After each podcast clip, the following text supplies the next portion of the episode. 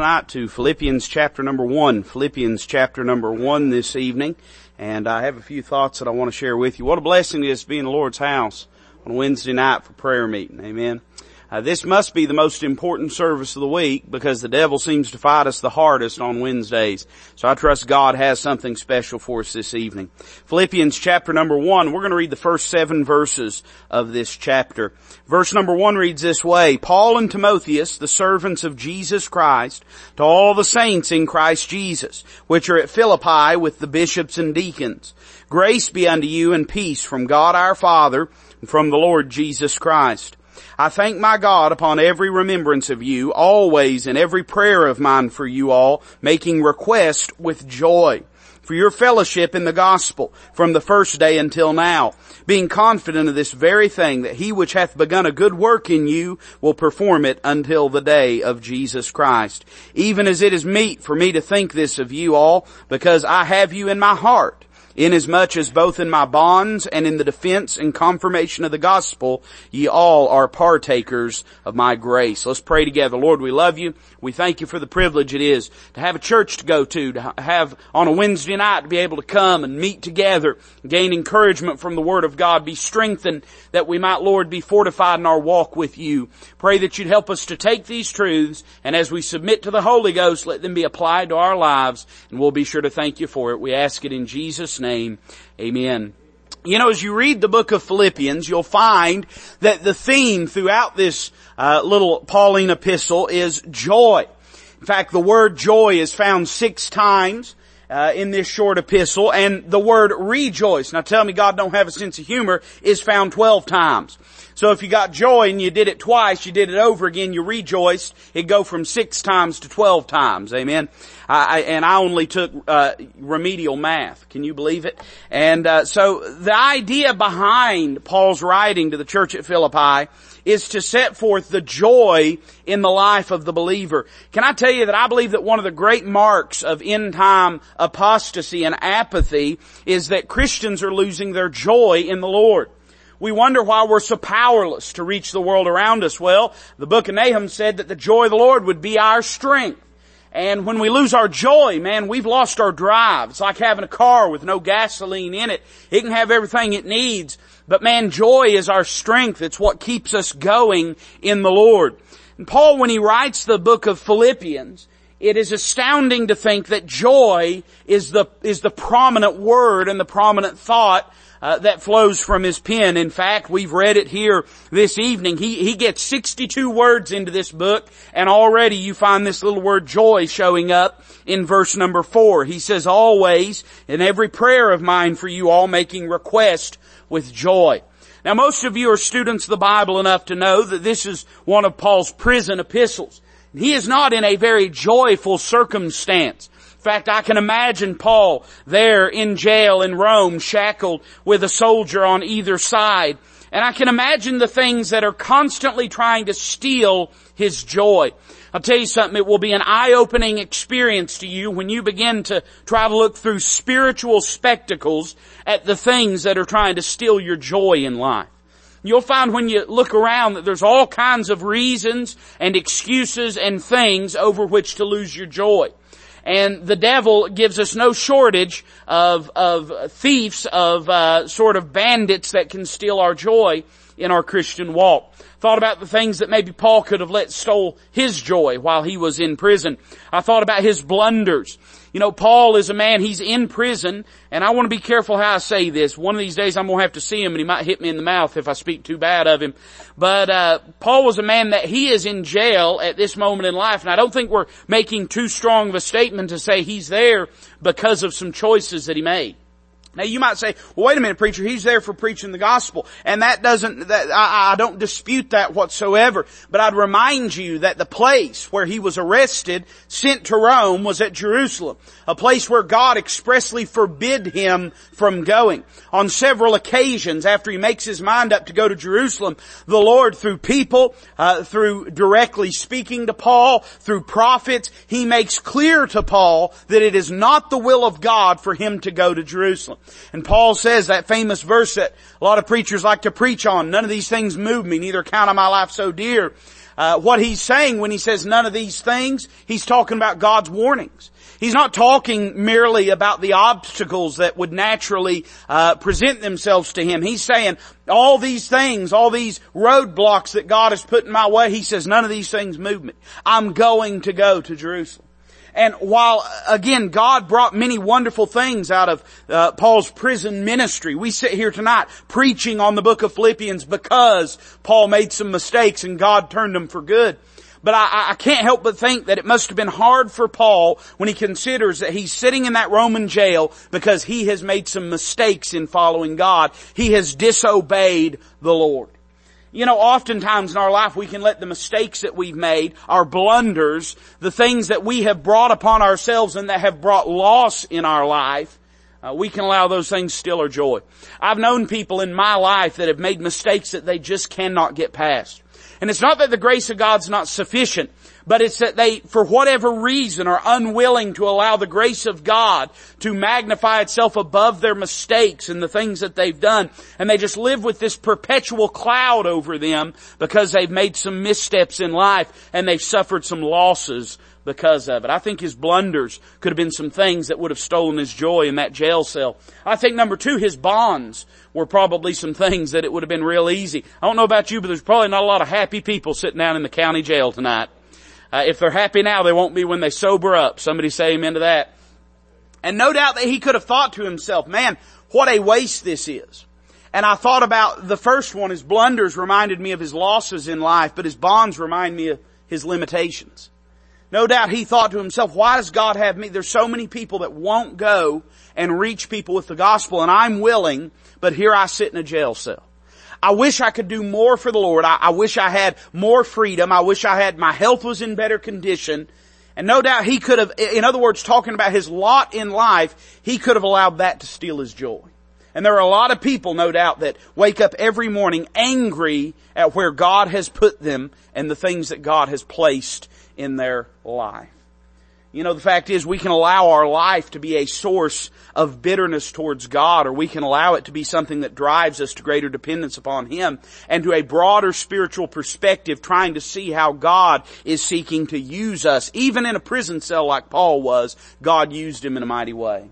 And then I couldn't help but think about the burdens that were upon him. You know, when he was writing to the church at Corinth in 2 Corinthians, there had been some that had challenged his apostleship. And when he sought to vindicate, to, to authenticate his apostleship, he didn't point to his achievements and accomplishments, he pointed to his afflictions.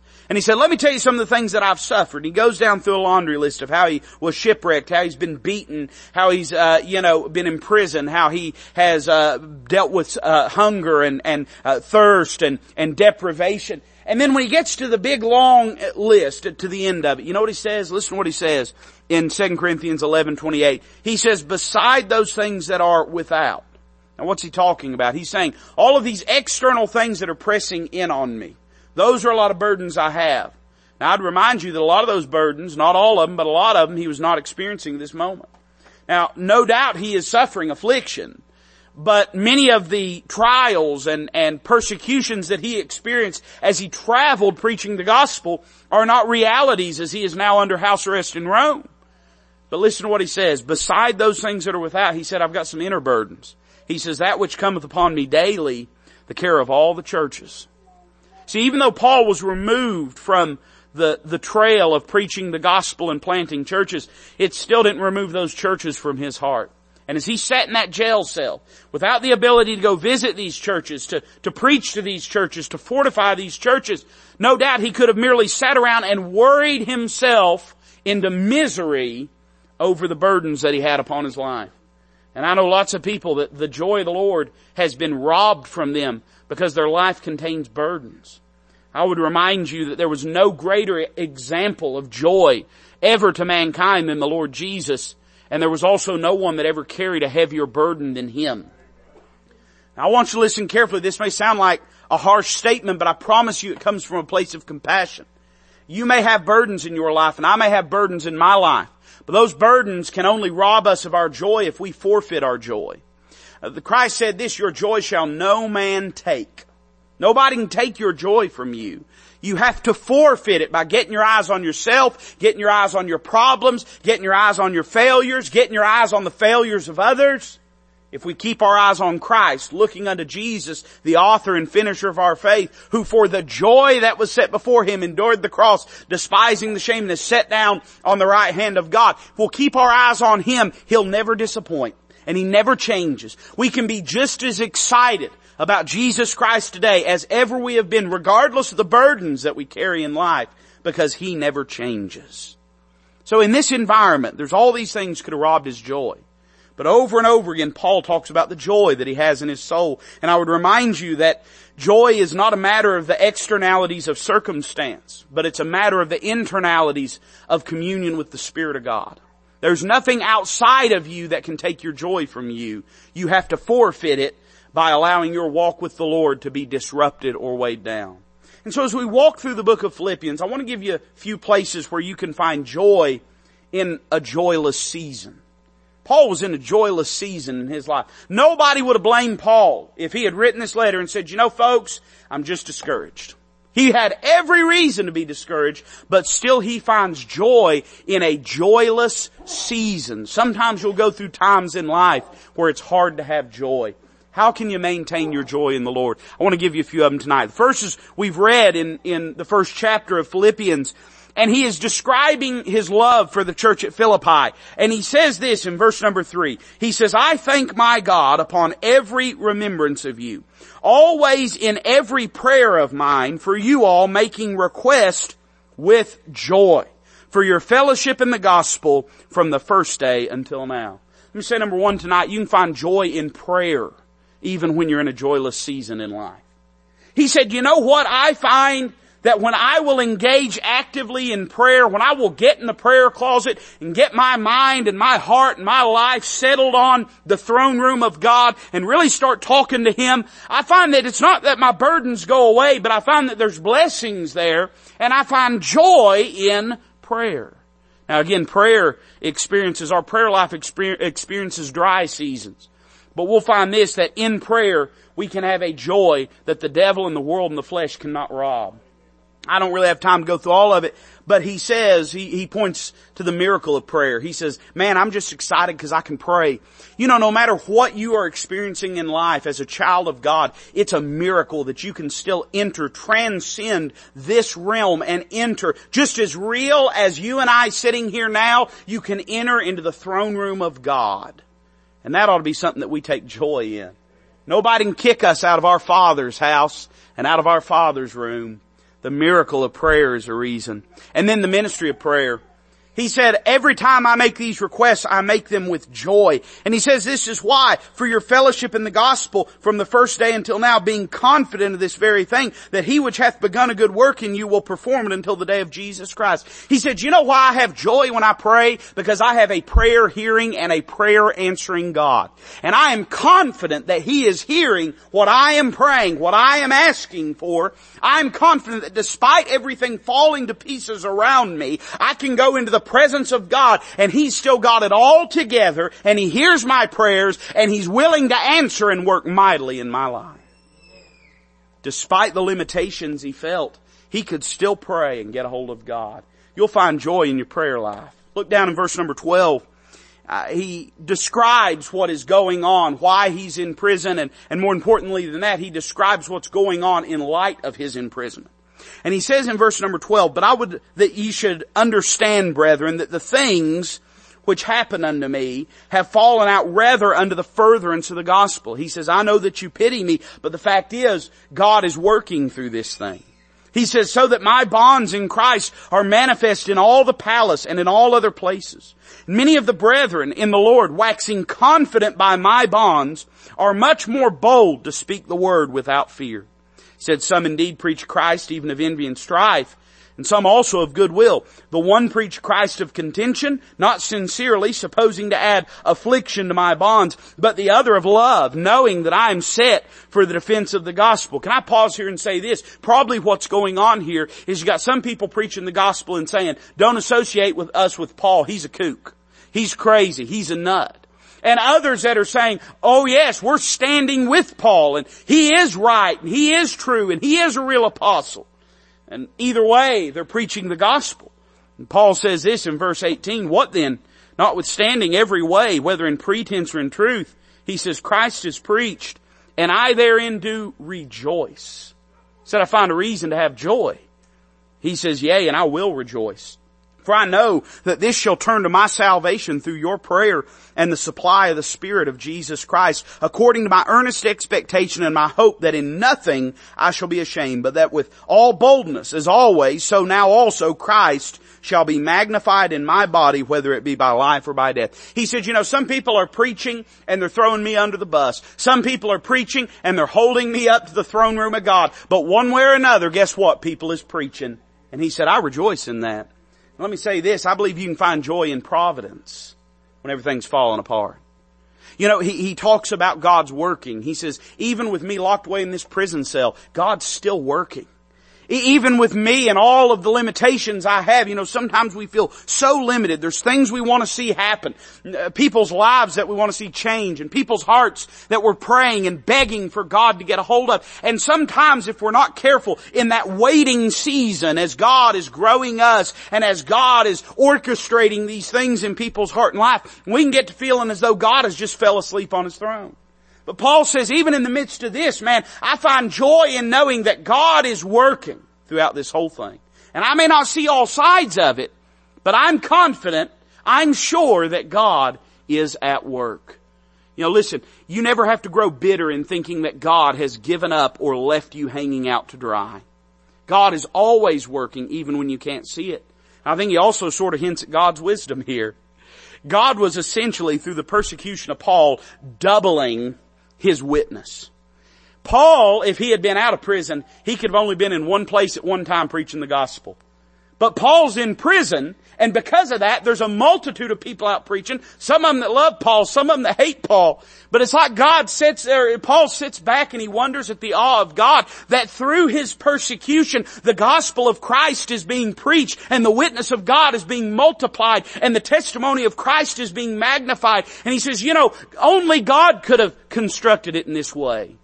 And I found that in my life, oftentimes, the things that I complain about God the most about are the things that God is doing in such a way that I could have never imagined. Oftentimes God is doing something I don't understand and it's not the way I would have done it and it's a good thing because I make a mess of things. But the way God's doing it is infinitely wise. Listen, you can find joy in the fact that God's still working. God's still working. You may not see it all, but you can have confidence that He is the Lord and He changes not. He's the same yesterday, today, and forever. He's not quit working. You may be in a joyless season. There may be things all around you to rob your joy. But don't think that God's fell asleep. He's still working. Turn over to chapter number two. You probably don't even have to turn the page. I know if you got an old Scofield Bible, you don't have to. Look at verse number one of chapter two. Paul says, if there be therefore any consolation in Christ, if any comfort of love, if any fellowship of the Spirit, if any bowels and mercies, he says, fulfill ye my joy, that ye be like-minded, having the same love, being of one accord and of one mind. Let me say that you can find joy in partners in ministry. It is very easy to always focus on the people that are failing and giving up and giving out and quitting. It's very easy to only see the folks that are going through the back door. It's very easy to only see those, the Demases that are turning and walking away. But Paul says in the midst of all that, I have joy when I remember that there's still people living for the Lord and there's people that love each other. Listen, I, the devil would have us believe, and the world would have us to believe that Christians just simply cannot get along. Now I'll go ahead and tell you, it's become a bit of a meme and it's become a bit of a cliche and we talk about people fussing and fighting. But I'll tell you this, man, I find no better harmony. Uh, there may be some people that walk around with a chip on their shoulder, but I find no better unity, no better harmony, no better love, no better compassion than in the house of God. Man, I find people that love each other, that pray for each other, that care. I find people that remember the burdens that people are going through. And listen, if you want to find joy, you're always going to find somebody that's got something to criticize. You're always going to find somebody that's negative. You're always going to find somebody that can't get along. But if you'll look for folks that love each other, you'll find them in the house of God. And Paul, he says, man, fulfill my joy. Be like-minded. He talks about what it evidences. He says, if there be any consolation, comfort, fellowship of the Spirit, bowels and mercies, be of one accord, be of one mind, be like-minded. You know that tells me? That when people love each other, it's proof that there is consolation. In other words, they care about the Lord. There is comfort. They do desire to help each other. There is fellowship of the Spirit. There's some folks listening to the Holy Ghost. There are bowels and mercies, meaning people that have deep abiding feeling love one towards another. And the fact that, listen, we as the people of God pray for each other and encourage each other is just proof that there's a supernatural love that God has placed in our heart. And don't let, let us never let the world, the flesh, or the devil rob away from us the reality that God's people do love each other. We may not always agree about everything. There may be uh, bickering. There may be people that just walk around with negativity dripping off of them. But by and large, the people of God love each other. And let us never lose sight of that. Notice what it elicits. He says, it'll fulfill my joy if I hear this about you.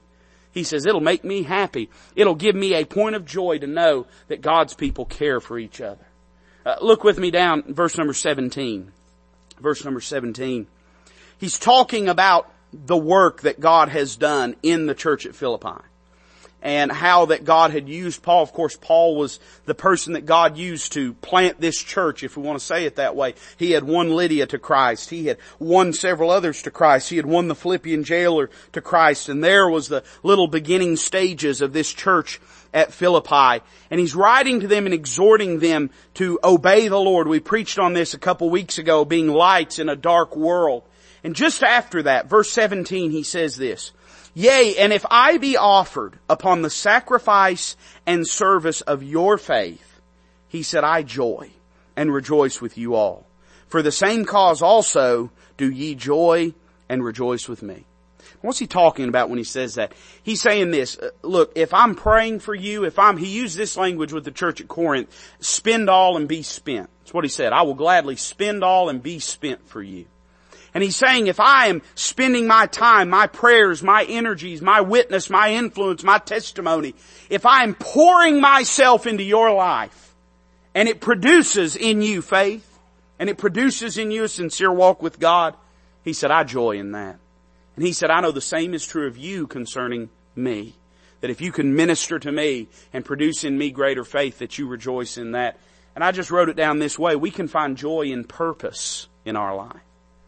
We could sum it up this way that Paul says, man, I find joy in the fact that I'm being used of God. Even in this prison cell. Even all these many miles away from you, even with all the burdens and limitations that I have, I can still take pen in hand and I can't do what I once could do, but I can still do more than a lot of people can and I can take pen in hand and I can write down and I can encourage you. And he said, if I spend all, if I am sacrificed on the, on the altar of your faith and in the service of your faith. He said, man, I rejoice in that. let me tell you something. We can get so focused on what we wish we were doing that we neglect and despise what we are able to be doing. I've met a lot of people in life that was going to do great things for God someday. And God putting opportunity after opportunity right in front of their face that they just brushed to the side because it was not what they were hoping and anticipating being able to do. This is part of the reason, man, in local churches, and I don't say this by way of fussing, but it is the reality that in local churches very often, uh, pastors and ministry leaders are, are, are begging people to serve.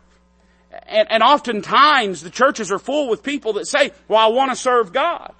Where's the disconnect? Well, I believe they genuinely do want to serve God.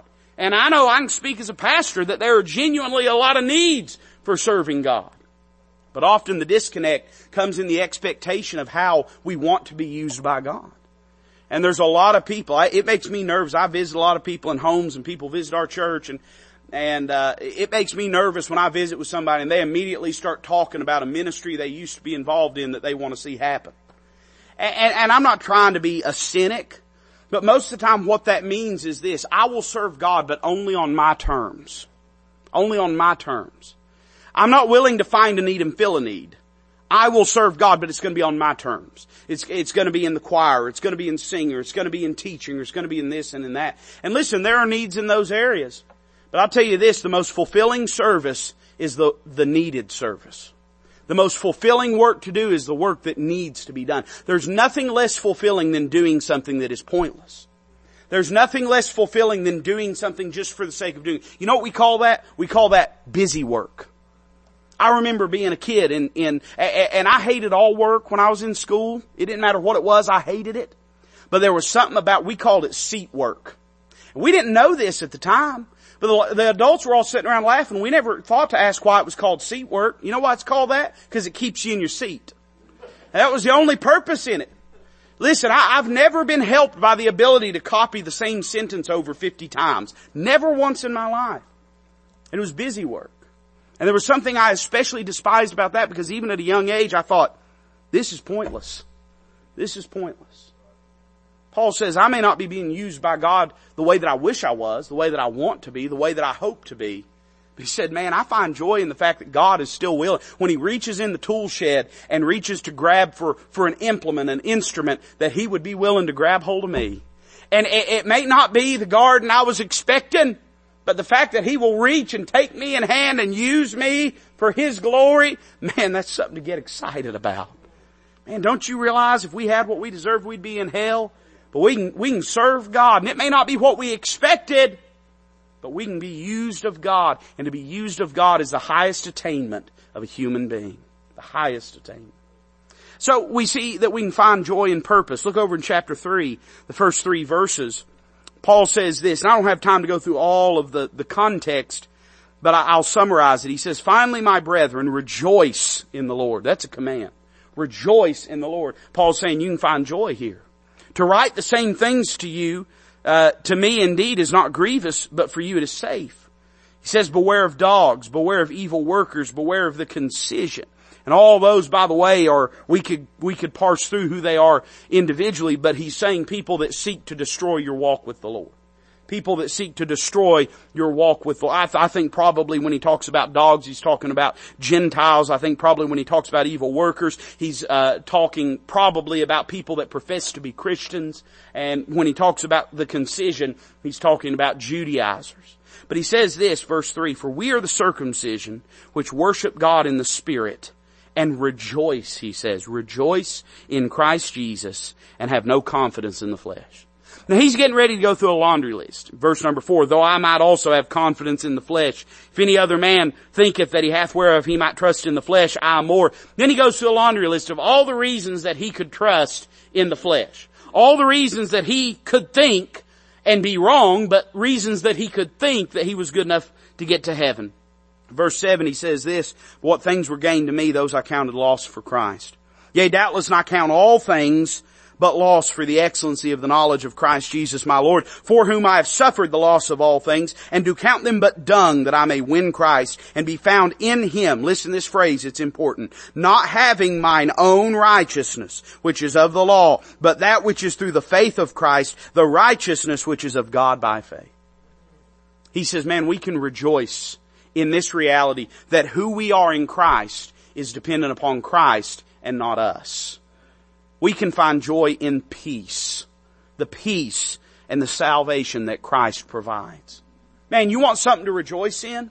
Just stop and think about the fact that you stand justified before the God of glory, not dependent upon your good works or your broken promises, not dependent upon your attempts at righteousness, but all in the person of Jesus Christ. No jailer, no burden, no trial, no loss can take away what God has given you in Christ Jesus. At the end of the day, and I'm gonna, I'm really, I'm gonna be real simple. At the end of the day, you're not going to hell. Now you might say, well, preacher, shouldn't we live for more in life? Oh yes. And there's more in Jesus Christ than simply not going to hell. But if you can't see beyond any of your other troubles, just recognize this, that in Christ Jesus, you're on your way to heaven not dependent upon your own works, not dependent upon your own righteousness. You're not trying to make it. You're not trying to work your way there. You're not trying to hold on or push through or make it somehow, but it's a finished work in Jesus Christ. And that's a reason to rejoice. Look over in chapter number four. Look at the first verse. Paul says this, therefore my brethren, dearly beloved and longed for. He says, my joy and crown. So stand fast in the Lord my dearly beloved. Now here, he describes, he uses the word joy as a name, as a moniker for the church at Philippi. And he says of them, you are my joy. And then he exhorts them to this, so stand fast in the Lord, my dearly beloved. Now he had talked about their own personal witness and testimony that in the midst of all the paganism around them that they had stood for the Lord. And he's saying, you know, I look at you and, and I could describe you, I could personify my joy as you. And you know why? Because you're standing for the Lord. You can find joy in persistence. And let me say it this way, you can find joy in the faithfulness of others. I, I, I don't want to preach for a long time about this for a myriad of reasons, one of which is that I sort of already hit on this a little bit when we talked about our partners. But suffice it to say that it's real easy to only see quitters and to never see those that are faithful. I think it's because it tends to be that the quitters are louder walking out the door than the faithful are sitting in their pews. And it's easier to notice the empty pew than it is to notice the filled one. And it's easy sometimes to notice those that are giving up and not those that are hanging on. But we need to be conscious. We need to be mindful. We need to literally take it upon ourselves. We need to put in action the decision that we are going to notice those that are living for the Lord. Hey listen man, if you want to find joy in the Lord, especially if it gets you down that sometimes folks are not faithful, find some old saint of God that's still walking with God, that's still living the same way, that's still got the same standards, that's still got the same testimony, that's still got the same commitment that they've always had. And man, just spend a little time rejoicing in the fact that not everybody's running out. There's some that are sticking in. There's some that are faithful. Look down at verse number nine. I'll read this, say a word and we'll close. Paul says, those things which ye have heard, or which ye have both learned and received and heard, and seen in me, he says, do. And the God of peace shall be with you. But I rejoiced in the Lord. I rejoiced, he said. I found joy in the Lord greatly, that now at the last your care of me hath flourished again. Wherein you were also careful, but ye lacked opportunity. Not that I speak in respect of want, Paul says, for I have learned in whatsoever state I am therewith to be content. He said, I know both how to be abased and I know how to abound. Everywhere and in all things I am instructed both to be full and to be hungry, both to abound and to suffer need. Now I read the entire context of that because I want you to understand what Paul's getting at. He's saying, he's talking about monetary giving. He's saying that the church at Philippi, that at one time they had been very, very careful to support him and to meet his needs. And I don't know if this is merely kindness on the part of the apostle Paul. I don't know if he's giving him the benefit of the doubt or if he is speaking transparently. But he says, it's not that you didn't want to help me. It's not that you didn't want to try to give to me, but you lacked opportunity. He says, but man, I'm rejoicing in the fact that you're back at it again and you're giving again. Now, the reason I read the context is I want you to understand that not only me, but Paul himself, he don't really care about the money. It's not about the money. He says, uh, not that I speak concerning want. He says, I've learned in whatsoever state I am therewith to be content. He said, I know God's doing something in the abasing times. I know that God's doing something in the abounding times. He says, I know how to flourish. I know how to go through a famine. He says, it's not that I care about the money, but he says, I'm excited because I can see that God is giving you grace to give and you're exercising grace in giving. And he's saying, I'm excited because I see you stepping out in faith and doing something for the Lord. In closing tonight, let me say we can find joy in progress, in the progress of others. Again, I, and maybe it's just me, I might be preaching more to me than you tonight, and that'd be okay, I need it. But it's so easy to sometimes to see those that are slipping away and not see those that are drawing close. Man, I mean, I, it, it gets me excited I mean, it really does. And, and it probably would get me more excited if I get my flesh underneath and, and allow the new man, the spiritual man, to stand at the forefront. But man, when I hear people talking about God speaking to their heart when they're reading their Bible and God giving them a fresh perspective, God answering prayers and God moving mightily in people's lives.